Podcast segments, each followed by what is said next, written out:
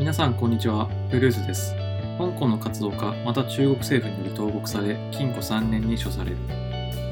こちら、10月22日のロイター通信からのニュースとなります。詳細をお伝えいたします。Members of disbanded Hong Kong group jailed up to three years for inciting subversion. 香港の民主化を求める学生グループのメンバー3名が政府転覆を扇動する陰謀の罪で最長3年の禁錮刑を言い渡されました。3人に加えて、より軽度のトレーニングセンターというふうに記事では書いてあるんですけども、収容所ですかね、に行くように命じられた1名を加えて計4名が処されています。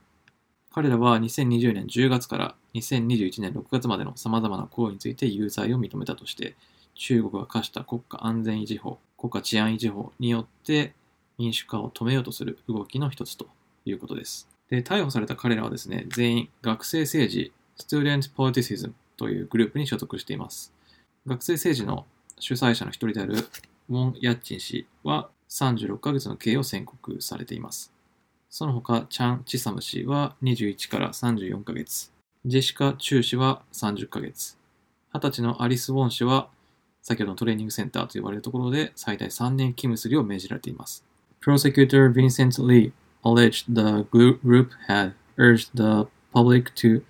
remember the popular protest slogan, Liberate Hong Kong, Revolution of Our Times. 香港のヴィンセント・リー検察官、まあ、国側ですね、政府側の人物が同団体、学生、学生政治が香港を解放せよ、現代の革命をという抗議スローガンを掲げて大衆を促したと主張しています。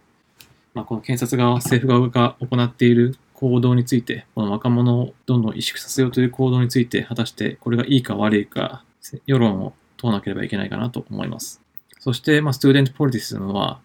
2020年、まあ、本当にコロナが始まった直後ぐらいですかね、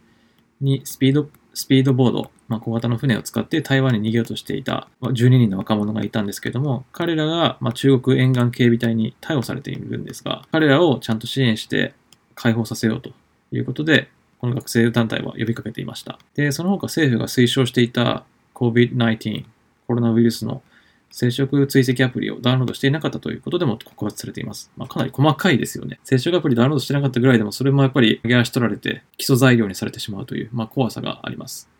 これらを締め付けを可能にしているのが安全保障法、治安維持法、まあ、いろいろと言い方はあるんですけども、まあ、中国が制定した香港で、香港における国家転覆という名目で活動した人物、言動に対して締め付けを行う法律ですね。でこれに対して、まあ、一部の西側諸国政府は、まあ、同法に、同法が、金融ハブとして機能していた香港の自由と自治を取り締まるツールとして利用されていると述べていて、逆に中国は2019年民主化を求める街頭抗議活動がこの法律によって安定がもたらされて抗議活動が沈静化されたと主張しています。このニュースを知ってですね、話題になっていた周庭氏とか、あの女性ですね、香港の女神、民主化の女神というふうに言われた女性ですけども、まあ、彼女も収監されて、昨年に収監から、収監から明けて戻ってきたと言われているんですけれども、かなり疲弊していた、疲弊していて、Facebook なども削除しているような状況ですね。Facebook アカウントも削除しているような状況で、かなりやられていたと。で、その他、えー民主活動家のジョシュア・ウォンは、その禁錮13ヶ月の実刑を受けていて、まだ留置場に入れられている状態というふうに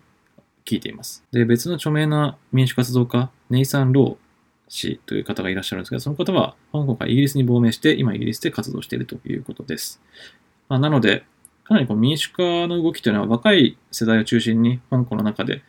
強まってきていると思うんですけれども、やはり香港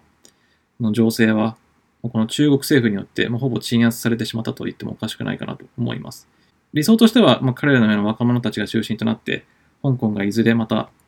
自由と自治を取り戻して、中国から中国から切り離された行政が行われるって、また昔のように盛り上がってもらえることが一番いいとは思うんですけども、まあ、そうはなっていないのは現実ですね。